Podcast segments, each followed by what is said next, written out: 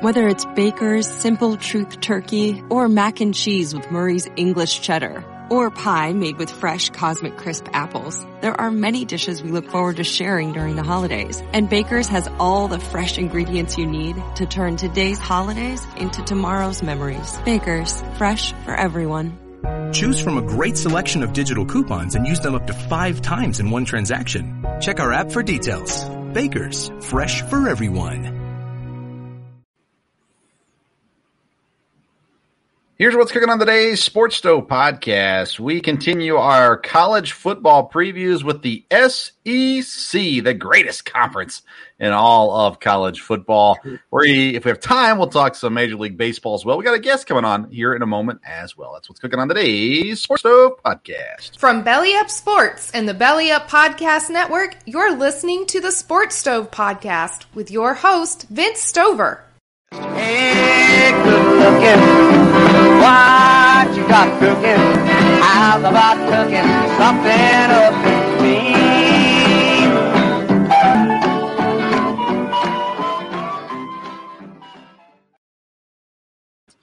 Hello and welcome to an all new Sports Stove podcast presented by In the Clutch. In the Clutch is a uh, officially licensed apparel company where you can get t-shirts for Major League Baseball, uh, NFL, NHL, all kinds of different things, including Major League Baseball Players Association t-shirts. Lots of fun stuff there. So go to intheclutch.com. Use the code Sports Stove. You're going to get 10% off your first purchase. Again, that's intheclutch.com. Code Sports Stove. We welcome, uh, as he's normally here with us on these episodes, my dad, Dale Stover. Dad, you look another year older and wiser uh, following your birthday yesterday. Happy birthday and welcome back to the show. How you doing? Well, thanks. I'm definitely older, no doubt about that. So we'll see. Uh, feeling it every day, huh? That's it. well, one thing that'll make you younger is college football. Talking college football, getting ready for college football as well. And today, yeah. Uh, we get to the what I think is the best football conference um, in the SEC. There are some people who will argue the Big Ten is that, but top to bottom, I think it's hard to argue against the SEC uh, as well. And I know we've been we've talked about this um, realignment and stuff going on over the last several weeks, and it seems as though right now everything's kind of calmed down and everything's kind of just hinging on Notre Dame at this point. Wherever Notre Dame decides they're going to go, then things will pick up again. Uh, we talked about Notre Dame last week, Dad, but I continue to hear Clemson and Florida State specifically, and Miami gets thrown in there some as well as potential targets for the SEC. Uh, the SEC says they're going to stand pat with what they got at 16 with Oklahoma and Texas coming in in a couple years. Uh, how long do you think the SEC will stand by that? We're going to stand pat line before they they go after some more teams. Um, well, uh, if they do stand pat, it'll be till the Big Ten adds more, and then um, they'll want to add more. So I, I, I, think we're looking at bigger conferences um, a little bit. Again, not maybe a whole lot more. And we talked a little bit last time. Uh, you know, we haven't really heard anything of schools being taken out of conferences. Now, right. if that happened, then I could see it staying around the 16 number, but I don't know if that's going to happen.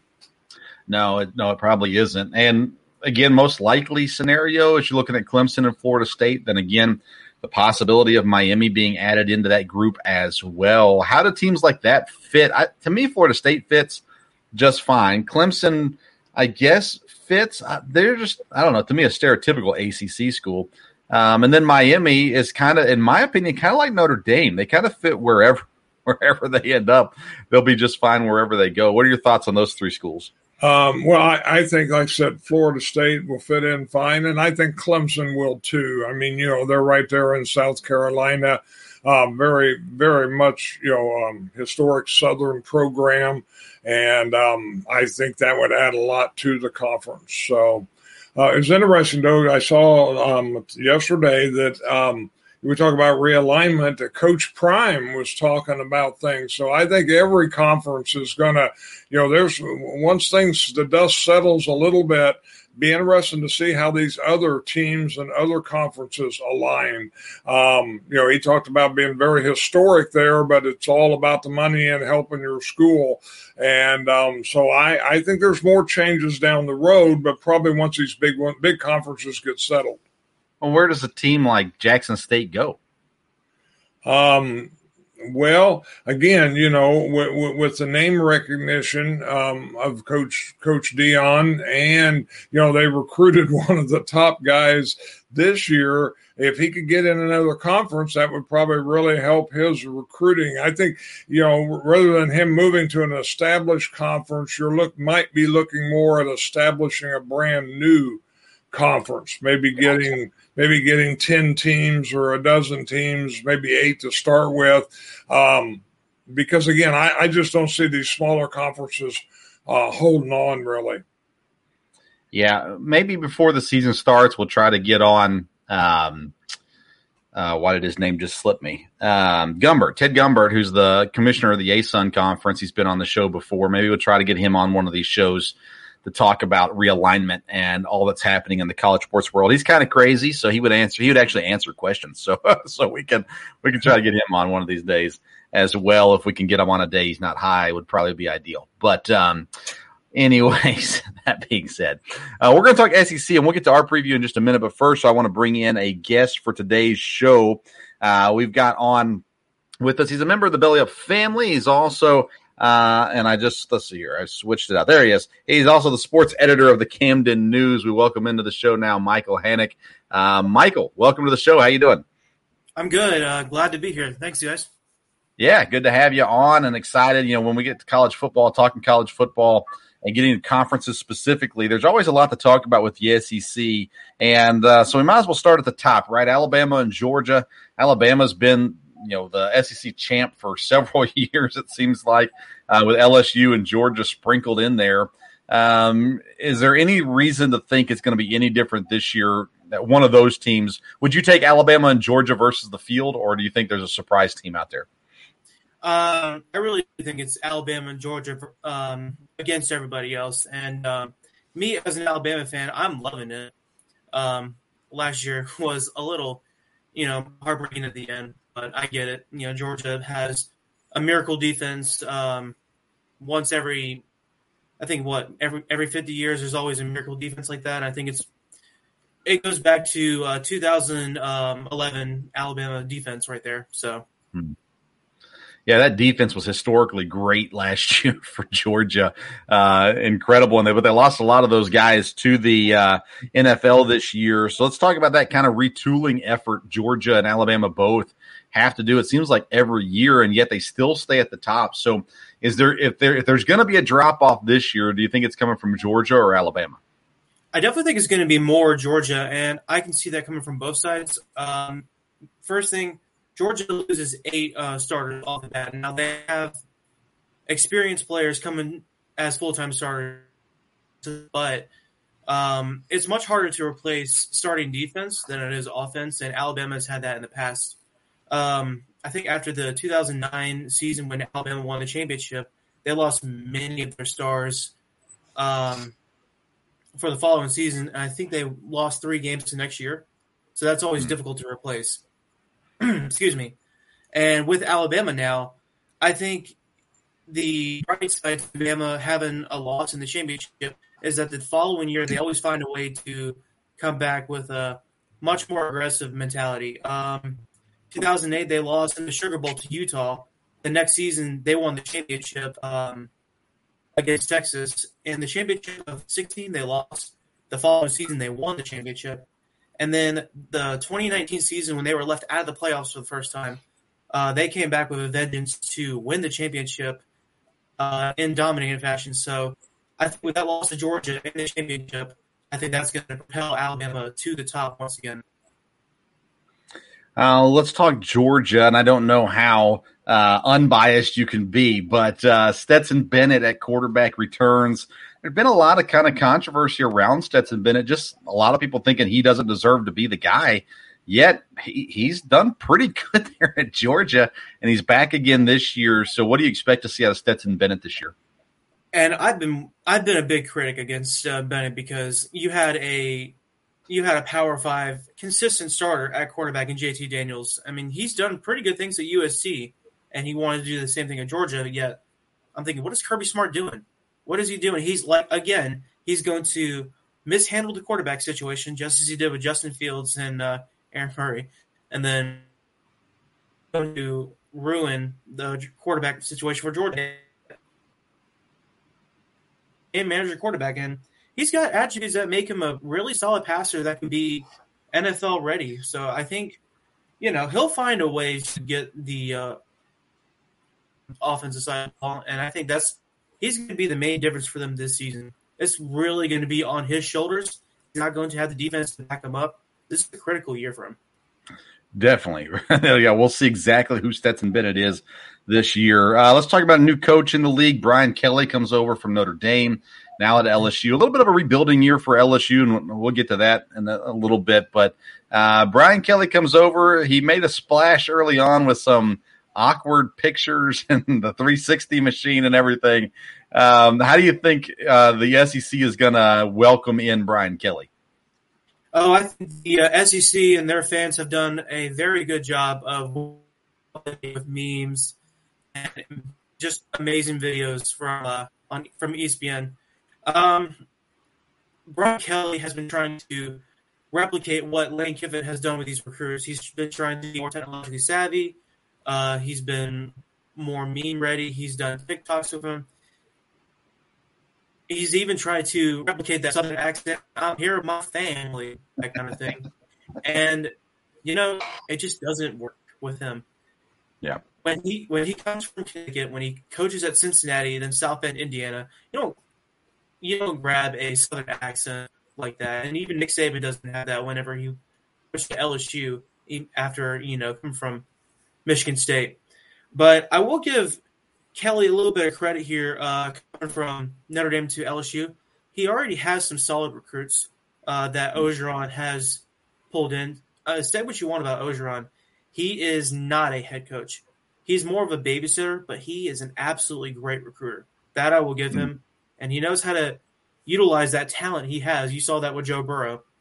Um, Kelly is more of a coach that can get talent from all of his players, and he can utilize any specific game uh, game stances, game plans. And I think that's going to be the difference for LSU. I don't think it's necessarily going to be a recruit uh, rebuilding year. I do think they have more talent than expected.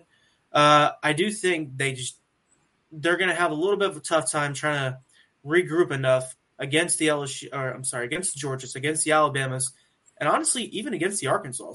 I think that's going to be a little bit of a tough battle uphill. But I see Kelly trying to get LSU to great heights. It's just the future recruits seeing all this stuff. How how is that going to factor in? I don't think that's yeah. necessarily a good thing. How many years till Kelly has LSU back as a legit contender in the SEC? I honestly see them if he gets them to an eight win season or a nine win season. I'm going back and forth uh, between those two. I honestly see them going the following year into an SEC West contender and win the West. Then you're automatically in the college football playoffs, essentially. Yeah.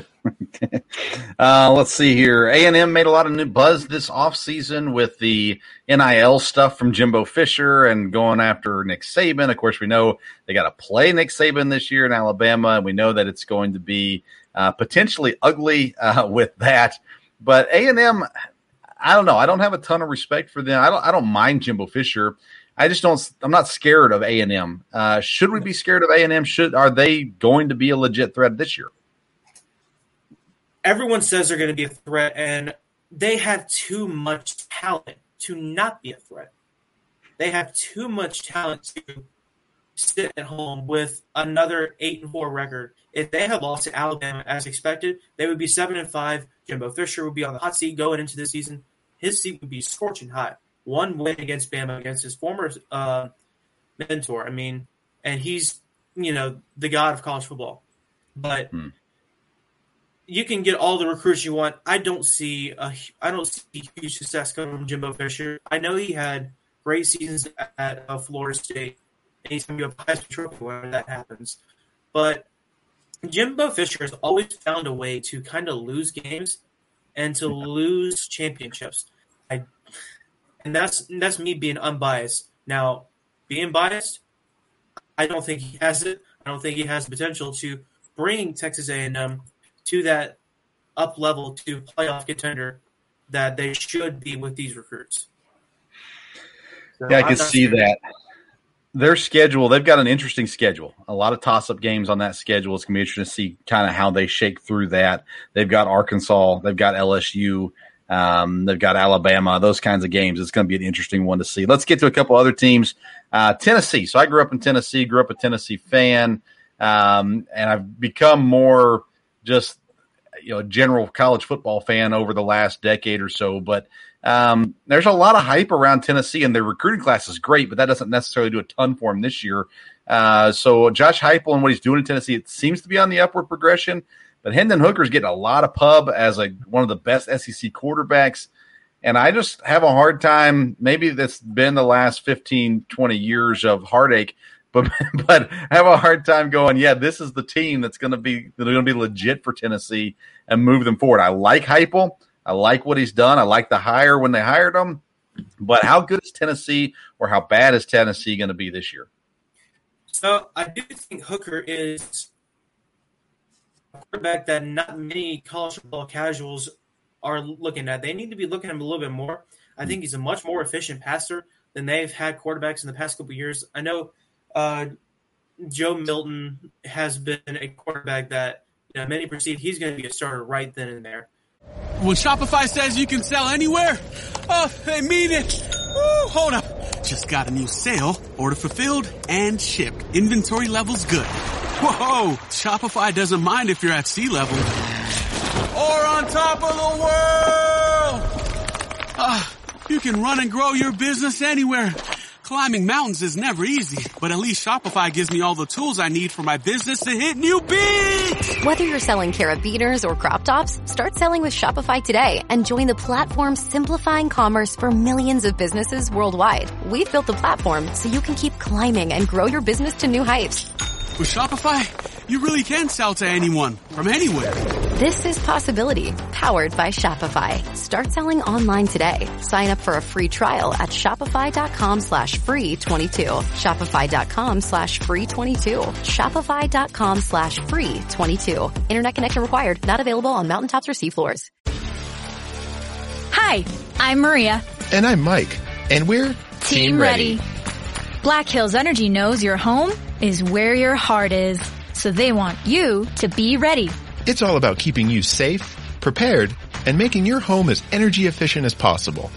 Everything from how to weatherize your home to how to stay safe during extreme weather. Be ready for anything. Go to blackhillsenergy.com slash team ready. But Hooker's come, Hooker came in with some productivity. He's a solid passer. He's a great runner. Uh, he knows how to control an offense. He did so at Virginia Tech, where that is the definition program of a game manager. And then mm-hmm. you bring that to Tennessee, where he has SEC caliber talent, and then you have um, a receiver. I'm blanking on his name right now, Cedric uh, Tillman. He, yeah. I don't know if people are overlooking him. He's great as well. Yeah. Uh, I don't think Tennessee could be a serious threat to Georgia um, if Georgia's defense can't get it together, with them trying to rebuild their defense, I could see Tennessee going for uh, the SEC East title. That's what we like to hear. SEC East title in the in the in the uh, the what's the word I'm looking for? The windshield ahead of us. Um, I'm an Alabama fan, so it hurts me to say. I, I, have Tennessee, and then I have Auburn, Texas A&M, LSU. Tennessee. Okay. um, Kentucky. So I live in Lexington, Kentucky now. And uh, there's a lot of hype here, and I'm very pessimistic about Kentucky. And granted, that's because I grew up in Tennessee. Uh, but there's a lot of hype. Will Levis getting a lot of hype. Uh, CBS Sports at one point said he could be the number one overall draft pick, which is not going to happen. No chance in the world.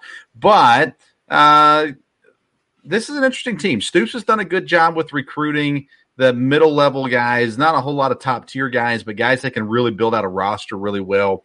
And they've been somewhat competitive for Kentucky at least in their last couple of years. I kind of see them going the wrong direction, honestly. Uh, they lost some important pieces from last year's team, but they do have a decent quarterback. So, what do you what do you view Kentucky being this year?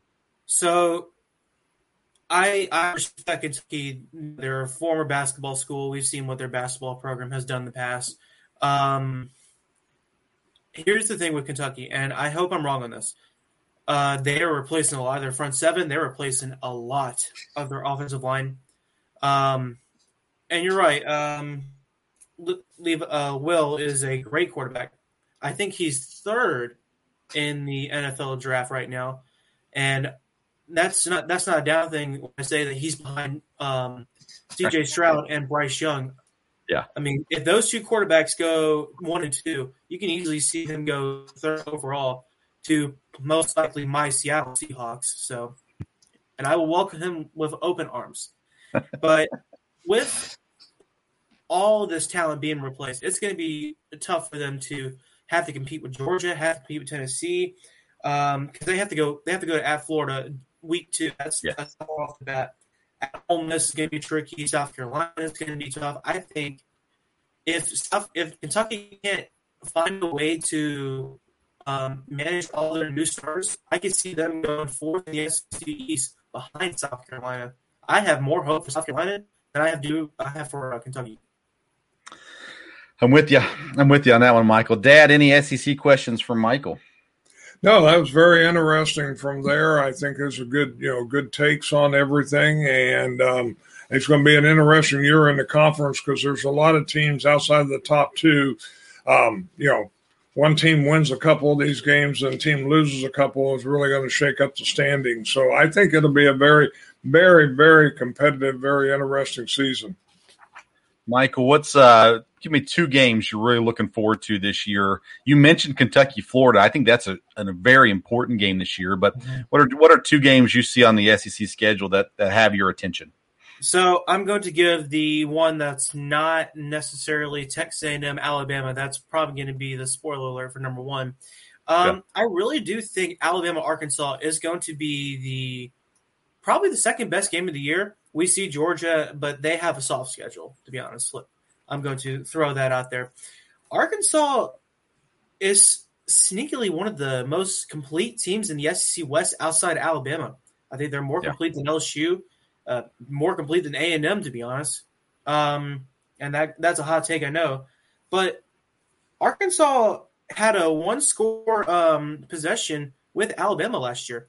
I think yeah. Arkansas with KJ Jefferson with that deep, new defense they have, um, they're going to make some pretty remarkable numbers happen. And I think, you know, Jefferson, he's a dark horse for the Heisman. He could make his way up there. And I want to throw out a receiver that's coming in. Um, Jadon Haselwood from uh, Oklahoma. He's going to be an immediate replacement for um, Treylon Burks. I think he's mm-hmm. going to be um, a very serious Biletnikoff uh, Award recipient. You have Arkansas over A and M right now. I, I am going back and forth on this. I I hate to say, and I'm only I'm only doing this for potential, but I have A and M at two.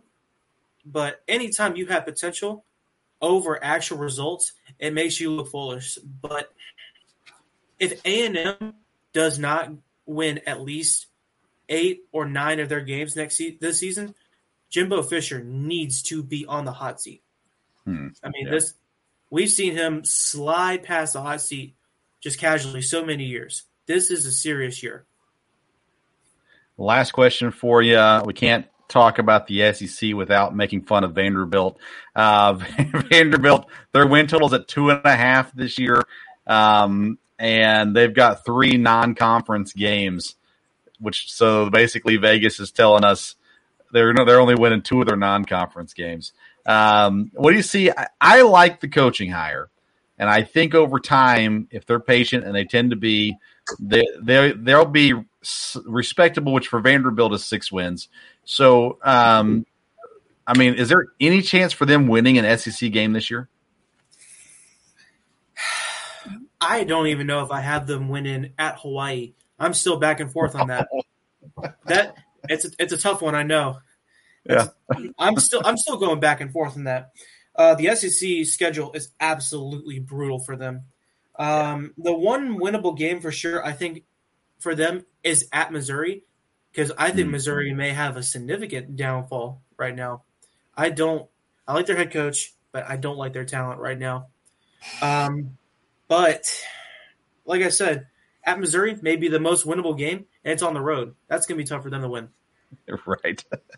oh, it sure is. That's Michael Hanich again. He's with the sports uh, with the Sports Stove. He's with the Belly Up Sports family as well as the editor of uh, an editor with Camden News as well. Michael, tell the folks where they can find you at if they want to follow you on social media. Yeah, so you can. Um, I'm on Twitter. You can follow me at Michael Hanich. That's H A N I C H. I also have um, Facebook. I give plenty of my um, fun hot takes there. I'm on Instagram. I do that as well. That's uh, Hanich at the disco. So, okay, people love, people love that. Yeah, Michael, I appreciate it. We had a good time with you today. We'll get you back on down the road sometime as well. But thanks for tuning in, or thanks for being on with us today. We appreciate it. Yeah, absolutely. Thanks for uh, having me. Not a problem. All right, that's Michael Hanich again with Camden News uh, and Belly Up Sports. Uh, and so, Dad, let's get in. He had some some good takes in there, some interesting thoughts, uh, especially around Arkansas. I thought was really intriguing uh, there. But let's talk through. We're going to start with the East, Dad, as we break down the SEC, and um, we'll start start with Georgia. Right, it's the best best place to start when you're talking about the SEC East. Uh, Georgia returns only ten starters in this year. They lost a lot of defensive talent. Last year, their defense held teams to 10.2 points per game, 4.2 yards per play. Uh, but they are reloading. All right. They don't rebuild, they reload there at Georgia. And we talked about it earlier. Stetson Bennett is back at quarterback. I don't know how much confidence that gives you in Georgia or not. They're at 11 and a half is their win total. So your thoughts on Georgia and then over under 11 and a half? Um, I think um, I think Georgia is going to be fine. Um, you know, again, Michael as an Alabama fan, you know, was just a hair prejudice, but um, I think Georgia is where Alabama is as far as recruiting and being able to, um, you know, reload. Um, they did lose a lot of guys, um, but I think you know their defense. I'm sure they have other guys there that played and played a lot. And uh, I know some of their guys that started last year didn't start until they they did last season. So I think Georgia is going to be just fine uh, from there. Um, as far as 11 and a half, I would think they would have to be under that because I think they'll probably win 11. Um, but I, I think Georgia's going to be a very good team and and might win, you know, might win the SEC. You don't know. They're they're going to have a lot of talent. It will be interesting with the quarterback, you know, how everything goes on the offense. But I think Kirby Smart is a good coach, and um, it I, I think Georgia is around for a while. I'm with you on the under. I 11 I think makes sense. I think you could even see them slip to 10 possibly, which is still a phenomenal season, but just maybe this year I think they're going to be a step back this year uh, slightly. They've got an interesting schedule, Dad, and when I looked at their games, there's two games that stood out to me. One is the non-conference game against Oregon. Uh, is going to be a tough one for them, and then the other one is in conference. Is Tennessee. I think Tennessee's that team this year that's going to be uh, really pesky and hard, hard to hard to deal with uh, this year. So I, I gave one out of conference, one in conference. Who's the game to watch for against Georgia this year? Um, looking at it, I think it's an Oregon game. I think that's important because that's the start of the season. And I think if they can roll against Oregon, um, not just win, but you know, win win kind of decisively, then that's going to give them confidence to really move on. If they were to lose to Oregon, then that kind of changes, you know, things and puts them in the hole just a little bit um, for for much of the season. So I think the Oregon game is a big one. Uh, yeah, I agree. Uh, let's go to Tennessee, Dad. Uh, you spent a lot of time in Tennessee, a lot of your life in Tennessee. I spent all well, the first 26 years of my life in Tennessee. Uh, and uh, the expectations there in Knoxville this year are higher than they've been in quite some time. And again, great recruiting class, which doesn't always mean anything for this year necessarily, but it shows a program on the rise. Uh, Hendon Hooker at quarterback, he's solidified himself as the guy at Tennessee. They've got some young quarterbacks there in the waiting. They returned four offensive linemen, uh, so they only have to replace one offensive lineman, which should mean they improve there. They have to improve the defense. Uh, they took a big blow uh, on the defense with when they hired Heupel and people transferring out. Henry To'oTo'o was one of those guys. He's with Alabama now um, and one of the stars to watch for this year. So Tennessee lost a lot on defense, and they're still working to to improve that. Their win totals at seven and a half this year. Uh, where do you see Tennessee, and how do you like them with the over under? Um, well, I, I think Tennessee, like I said, is headed in the right direction. I think that's the thing. There is high expectations, but I would assume they're somewhat reasonable if they can continue moving in in the right direction, being with the conference that they're in. But they do have some strong players. If I remember right, they're recruiting. They've recruited well on the defense, so that will be young guys. But um, I, you know, again, the coach seems to be an excellent coach. And I think Tennessee's headed in the right direction, and they could easily be a team that could surprise a couple games. Uh, like you said, they are seven and a half. I think they'll be over that. I think there'll be eight, you know, nine wins. I think nine would be a great season for them, and I think that um, that that could could easily happen. Yeah, I'm with you. I think nine would be a phenomenal season. Eight is kind of where I have my expectations set at. I would not be surprised if they only won seven, but uh, eight's kind of where I'm looking at. The game that I have that is LSU. It's a game that, again, new coach, uh, rebuild, retool, whatever you want to call it. That's a game they need to win and kind of prove that they are a legit team to be dealt with this year. I say you can lose against Georgia. You can lose against Alabama. I think Alabama's on their schedule this year. Uh, you can lose against Alabama, and you can live with that. Uh, but you don't want to lose against teams like LSU this year uh, if you're if you are a program on the rise. So uh, LSU's the game I'm watching for Tennessee. How about you? I think the big game is Florida. Um, it always kind of is, and it's early in the year. It is at Tennessee. They have them at home, and uh, they need to win that to get momentum going into the season. If they were to lose the Florida game, then um, you know you get into a lot more have to win situations where I think um, you know, and again, it just built a lot of confidence on the team and everyone. And being it's at home, I, I think the Florida game is very important. Yeah, I agree. I agree with you. It definitely is. Uh, let's move to Kentucky now. We just talked about them with Michael. High, and super high expectations, an eight and a half win total.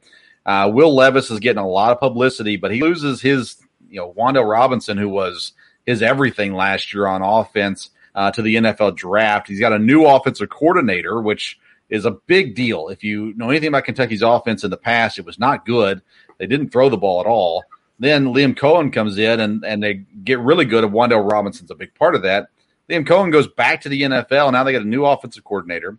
They're always pretty decent on the offensive line. They've always got good depth at running back the defense has to meet the expectations. Stoops is supposed to be a defensive coach, and the defense has underachieved multiple times under him as the head coach. So the defense has to meet the expectations.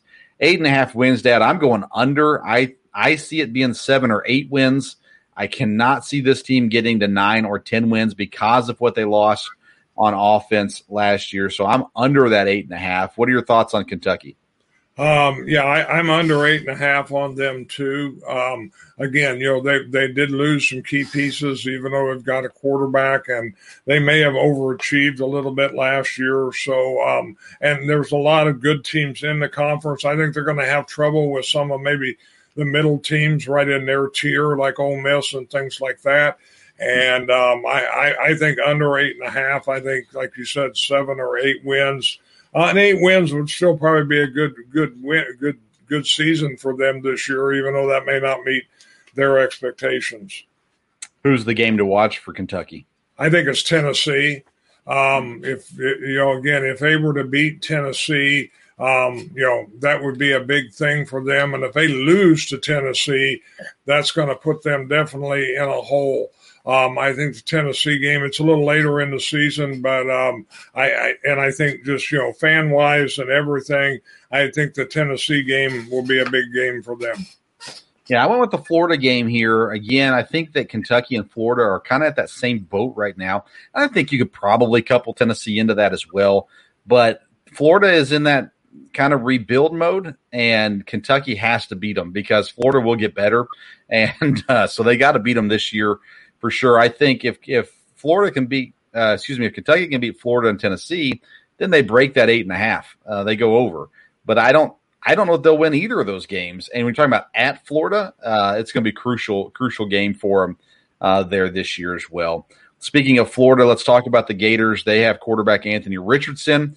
He's a dual threat quarterback. He's solid on the ground. He's decent in the air as well. I like their coach and Billy Napier. I think given time, he'll be able to build them back to something that's contender ish. They have a really, really tough September schedule which is going to could get them off on a really bad foot to start the year and could hurt their chances this year as well. Their win total set at seven. Um, and I'll go ahead and give you the spoiler, Dad. I got again their key game being Kentucky, uh, and I have them under seven games. Although I think seven's probably the right number, um, but that, again, that September schedule is tough. So your thoughts on Florida? Yeah, I, I would agree. Seven is about where I think they'll be. Um, so you know, I guess you would call that under. Um, again, if they win one that you know one of the close ones, that would be different. But again, they could fall down and maybe have trouble qualifying for a bowl if they struggle a little bit there. So it'd be interesting. I think one thing that hurts them again is they're out of conference schedule with Utah. They're right off. That could be a big game and um, could be tough um, from there. Again, I, I think the the big game for them is Kentucky um, and because it's an early game, uh, early in the season, and uh, that'll affect things. Yeah, I think that Kentucky Florida game sets sets both teams on a uh, on track for what they're going to be throughout the season. Uh, let's talk about South Carolina. South Carolina, Michael gave South Carolina a little bit of pub there. New quarterback Spencer Rattler comes over from Oklahoma. They got a ton of transfers, uh, guys that have come in. The defense was not good at all against the run last year, but they've done a lot to try to build this team through the transfer portal. They have their win total set at six, and I got to tell you, a lot of people think that's low. What are your thoughts on South Carolina? I think they can be above six. They could, you know, you know, get to seven. And again, you know, having a new quarterback should energize them. I think Rattler um, could do well there and um, I would have them being over six. Again, I don't think they're going to be um, dominant in the conference, but again, they're one of those five or six teams that are in there, just depending. They win a game or two, it's going to make them with a lot better season. If they lose, um, you know, to be disappointed, but I think they could win seven games. Yeah, I'm over. I think they'll win more than seven. I'm over on South Carolina. Rattler, they've got to find two years ago Spencer Rattler versus last year Spencer Rattler. They got to yeah. find find him and what what he can do and use him to the best of their ability. I think South Carolina pushes for third in the East, uh, jumping Kentucky and Florida. Um, I, I've got it Georgia, Tennessee, and then I question, I battle with those next three Kentucky, Florida, South Carolina.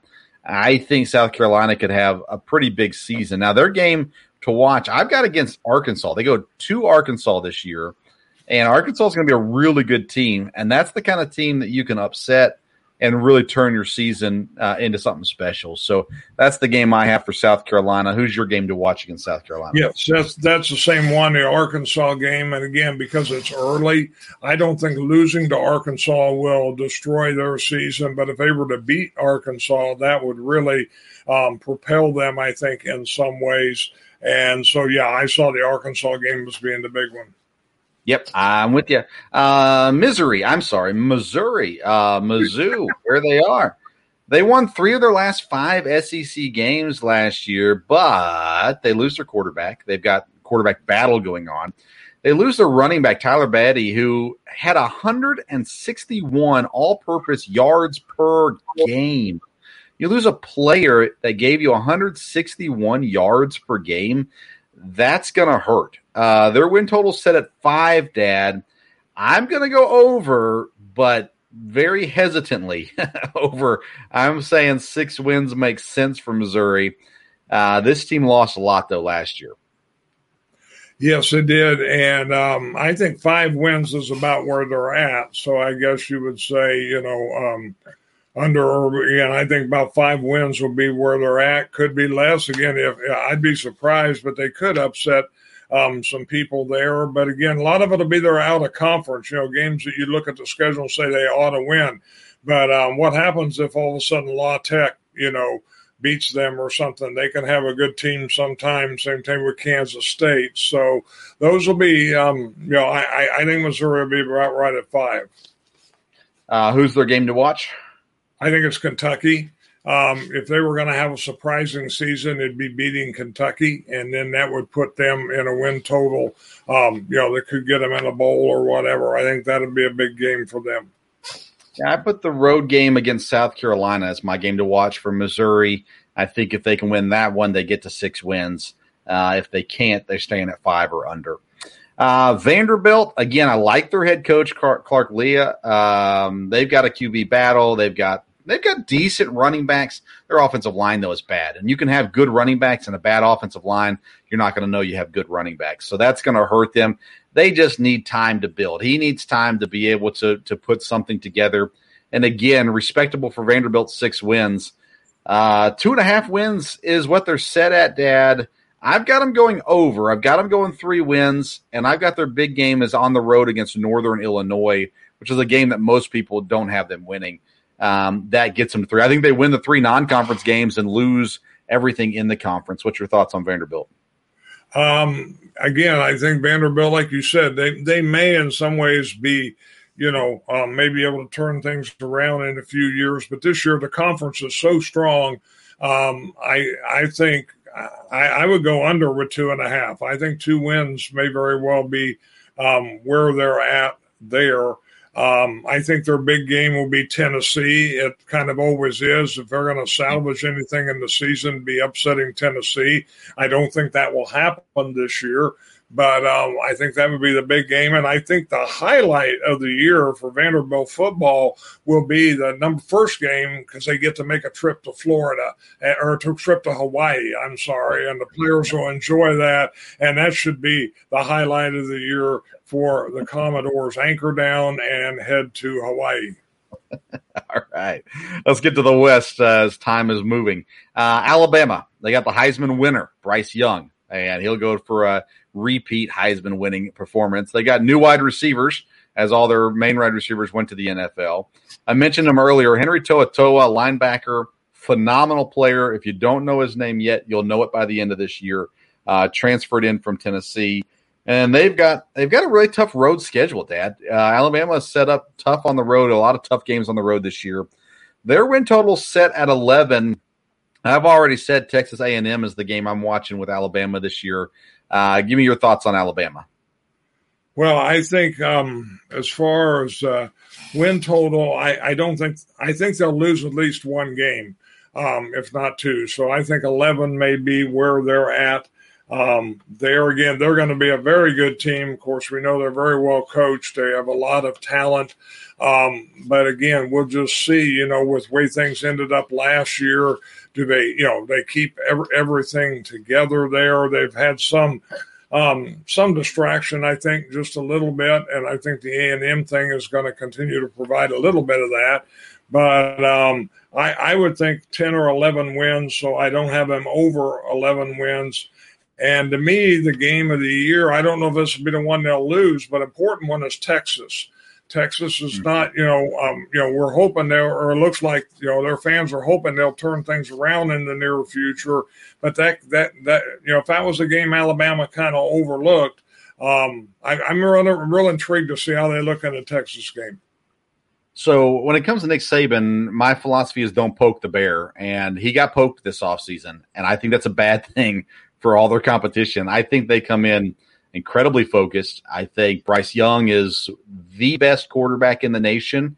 Um, and I think Alabama runs things pretty tough this year, even with a tough schedule. I think they win the SEC. I think they go over 11. If they lose one, it wouldn't be a complete surprise, but I think this this is going to be a tough year to beat Alabama, mainly because the bear got poked, and I think that's a really stupid thing to do.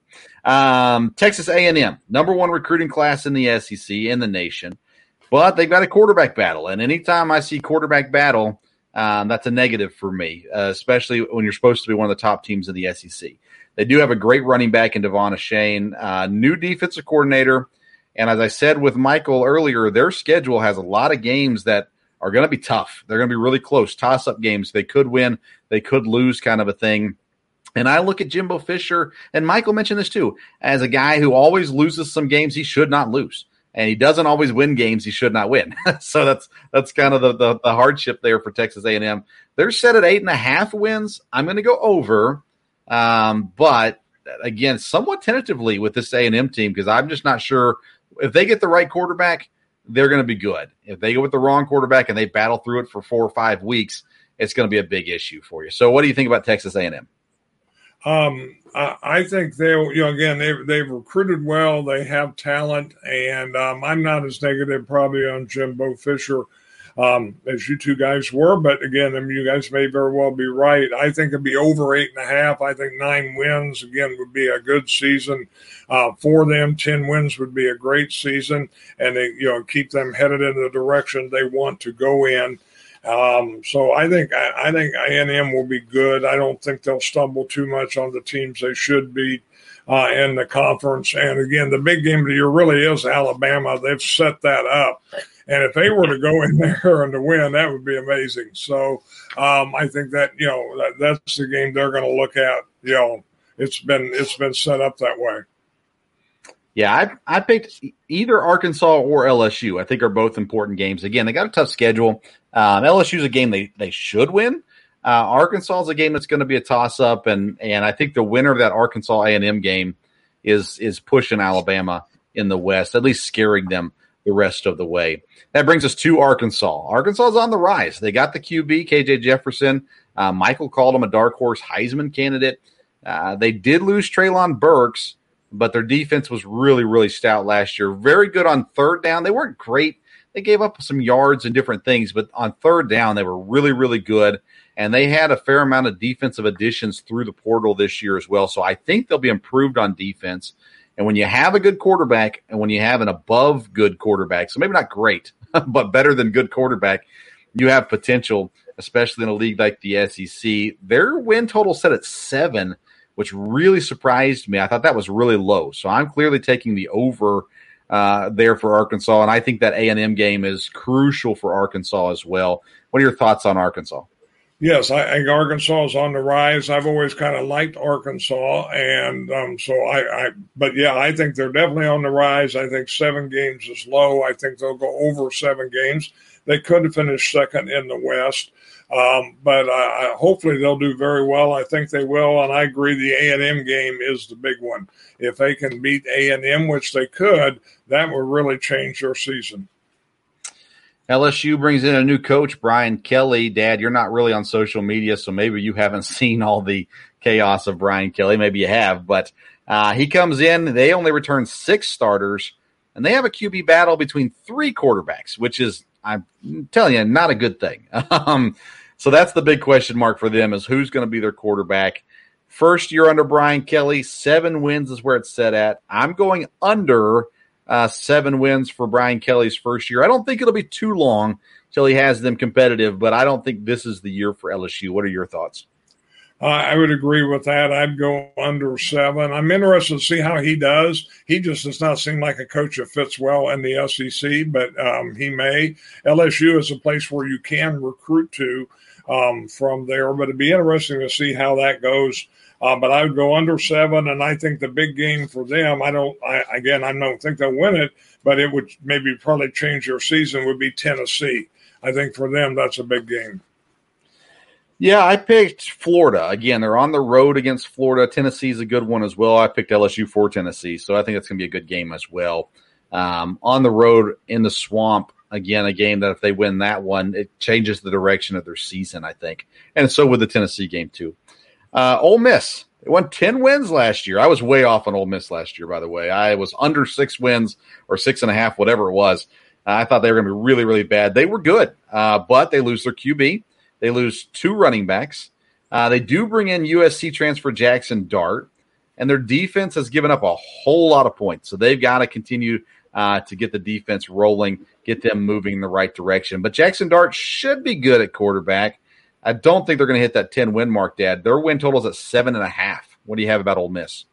Um, I think they go over seven and a half, probably to eight. Um, they did lose some people, so it'd be interesting to see.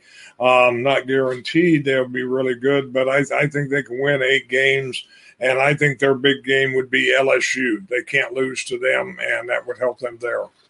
I'm right with you. I got that. That's a road game against LSU, so I'm, i picked that one as well. I've got them going under seven and a half. I'm just not a believer in Lane Kiffin. I for and I know that's that's going to be some biased issues for me being a Tennessee fan growing up, and Lane Kiffin just you know stuck a knife in the back of Tennessee, and it's hard to forget that. Um, I think he's a jerk. I think he is. Um, I don't think he's a good person, honestly, but uh, nonetheless, I go under seven and a half for Ole Miss. Uh, Mississippi State, speaking of weird coaches, uh, Mike Leach there at Mississippi State. The old line is a huge question mark for Mississippi State. The defense is not any good in the past, and they've got a tough schedule. This might be a bad year for Mike Leach and the Bulldogs. Six and a half is the win total. I've got them going under, and I've got their big game against Ole Miss again on the road this year. What's your thoughts on Mississippi State? Um, again, I've got them under going under six and a half. Also, uh, they may struggle to be able to qualify for a bowl uh, there because again, it's just a very strong conference, and I don't think they're as strong. And um, to me, the big game, if they were going to turn it around, would be Arkansas.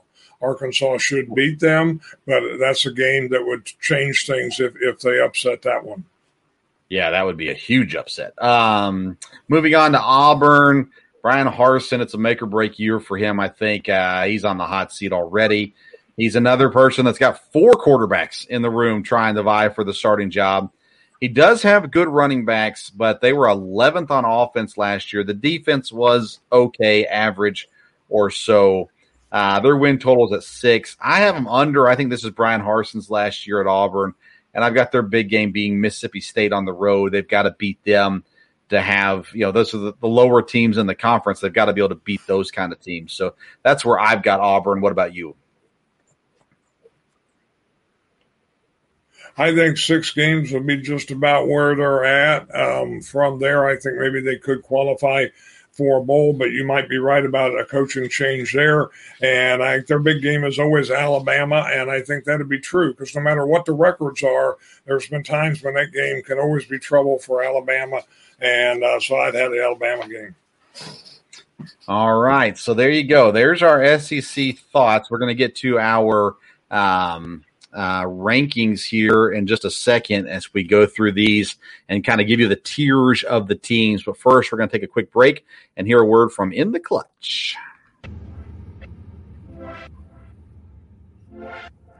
intheclutch.com, the newest sponsors of the Sports Stove podcast. And we are excited to partner with intheclutch.com. They have officially licensed apparel and accessories for your favorite sports teams and athletes. Use code SPORTSSTOVE and get 10% off your first purchase. You can find shirts like I Still Own You Green Bay Packers. Are we talking about practice? All kinds of great shirts in baseball, football, hockey, and basketball. Officially licensed apparel from intheclutch.com. Again, use the code SPORTSSTOVE to get 10% off your purchase. Welcome back into the Sports Stove podcast. And again, make sure you go to intheclutch.com, get yourself a nice t shirt, and use that code Sports Stove. You get 10% off your first purchase. All right, Dad, let's get into the tiers now of the SEC. We've got four tiers. First tier is the national championship tier. The second tier is SEC contenders. Third tier is bright future, but not this year. And then our last tier is the Vanderbilt tier, which is utter misery. Um, so let's start at the top. National champs. Who do you have in the SEC that could be a national champ this year? Well, I think it's pretty obvious it'd be Alabama and Georgia. I think that's the two there, and they both will be in contention. Yeah, I'm with you on that one as well. I think Bama has a better chance, but um, yeah, I think I think I'm with you. Uh, how about your SEC contenders? How many teams do you have in this tier? I have two, and I'll be honest, I'm not sure there really is any real good contenders, but there's two there. Uh, right. I think ten, Tennessee could have a chance, and A and M. Um, that's the two I have in there. All right, so I've got those two as well. I also have Arkansas. So I've got three teams in the SEC contender tier. It would take a huge surprise and a huge upset if Tennessee, A&M, or Arkansas won the conference. But I think there is potential for it to happen. So uh, I did that as well. All right. Uh, now the next tier is typically our biggest tier. It's basically they're not horrible, they're not great, um, and they're, you know, so we put them in this tier here. The future brightness, but nothing right now. Uh, who do you have in that tier? Um, I've got most of the other teams. I've got Kentucky. I've got Arkansas, which I think is the is the best of those. Arkansas is.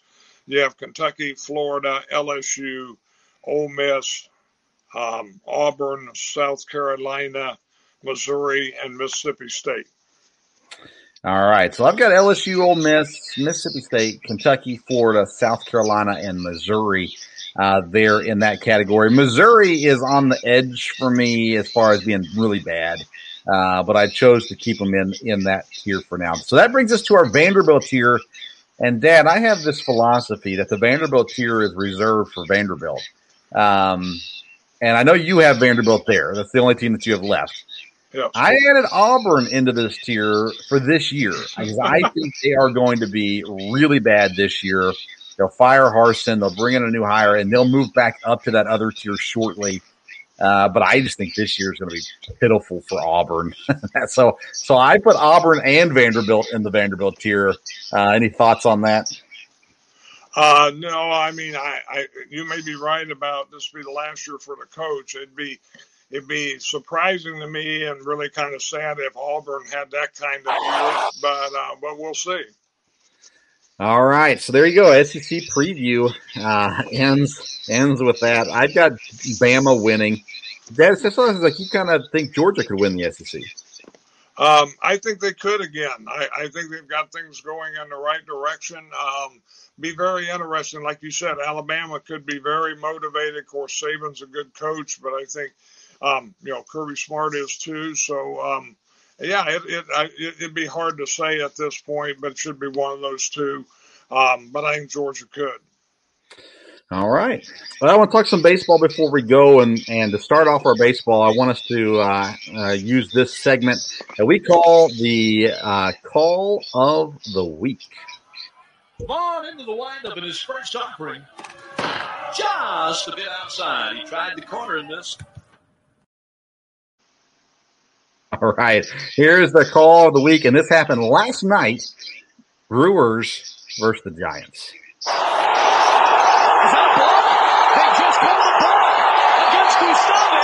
Giants will take the lead. So last night at the Brewers Giants game, bases loaded in the eighth inning.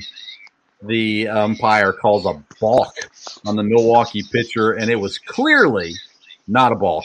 And yet the call was in, the run comes in, and the Giants able to hold on for the win against Milwaukee last night. So there's that. Then let's talk quickly about uh, Juan Soto. Actually, let's stay with the Giants and Brewers for a second. As you're a Giants fan and I'm a Brewers fan, uh, I woke up about 1.30 in the morning on, let's see here, when would that have been? Friday. And I had my headphones in, had the Brewers and Giants game playing, and I woke up just in time to hear the grand slam from Yastrzemski to win the game against Milwaukee. Then last night, the balk to give the Giants the win. Uh, my goodness, what a what a weekend for the Giants, right? That's right. Well, the Giants needed that because they got swept a little while ago by the White Sox, and so they've got to catch back up. Uh, the Dodgers and the Padres are both winning also right now, but if Giants keep their record back up there here and shortly after the All Star break, um, I wasn't real optimistic coming into the series about against the Brewers. Um, but yeah, it's always great to get um, you know a win, and when you can get a dominant win like that on a balk, you're really going in the right direction. Going in the right direction. Uh, Dad, you and you and Juan Soto have something in common. You both turned down 15 year, 440 million dollar offers. I offered you that to be on this show, uh, but uh, Juan Soto turns it down. If he turn it down because he doesn't want to play for the Nationals, um, I, I, would guess that would be the reason. So I think he sees his chance to get out now and needs to get out. So yeah, that I mean that's a lot to turn down, but uh, I think it shows the direction he wants to go in. Uh, be interested to see if the Nationals can work a trade that can help get them turned around in the near future. You know, if you're the Nationals, you hate to lose a talent like that, but uh, they're kind of in a tough spot. 23 year old superstar, you would think that you would get a haul in return uh, for him, that you would be able to, to, to definitely rebuild your roster uh, if you trade Juan Soto. Uh, quickly looking at the standings, the Yankees still in firm control, Houston still in firm control, Twins still two and a half up in the Central. Seattle, the 10 games back from Houston, but they're back in the, the wild card race. They've won 13 straight. Uh, so they've made things interesting, at least in the AL uh, and right up there with Tampa. Uh, yeah, Tampa and Toronto. In the National League, the Mets still two and a half up on Atlanta. Uh, there, that's definitely going to be a close race. Milwaukee a game up on St. Louis, and then the Dodgers in clear control in the West now, nine and a half up on San Diego. Uh, is there anything right now as we head into the All Star break that has your attention when it comes to Major League Baseball? Well, I, I think the Seattle thing is very interesting. We, you know, we've kind of talked all year of Seattle um, you know, should be better than what they have been. And boy, you go on a streak like that, maybe they can really make some noise here in the second half of the season. And of course, I've got several of their guys on my fantasy team, and, and they've actually had pretty good years anyhow. But um, be interesting to see if Seattle makes a move. Um, you know, the Guardians were doing well there for a while. Are they going to push? Um, you know, uh, in, in, that division at all. Will the White Sox turn around? You know, we thought La Russa was gone a few weeks ago, and that hasn't happened yet. So, um, be interesting. Of course, the Blue Jays um, made a change. They they they they they'd had enough of that direction. So, and the Yankees, of course, very dominant. So, um, should be an interesting, you know, second half of the season, and definitely an interesting August. Yeah, I agree. Um, Seattle you know, you got the trades. Trades will start happening here after the All Star game. Uh, we could see some some big trades happen. Uh, I think Seattle, Chicago, and Texas are the three teams, the Cubs, uh, that I have watching out for Juan Soto. I think that makes sense with those teams. San Francisco, actually, Dad, they've got the prospects. They've got they they could put together quite the offer for Juan Soto. I don't know if they have any interest, but they would have they would have an option option there as well. So we'll see how the trades break down as we come along as well. Next week we continue our uh, college football preview. We'll bring you a new conference, uh, Dad. We haven't talked about which one we're doing yet, uh, but we'll we'll bring a new conference next week and uh, uh, talk about baseball and other things going on as well. I want to encourage you to tune in on on uh, Tuesday night live. Wednesday we'll drop the podcast for our local hour where we drop. Uh, we're doing position previews for Eastern Kentucky University, and we'll get on the offensive line uh, this week as well. All right, we went a little bit over today. Sorry, folks, but uh, it'll be okay. Thank you for tuning in to today's Sports Stove podcast, and uh, again, happy birthday to Dad. Until next time, we'll see you around the Sports Stove.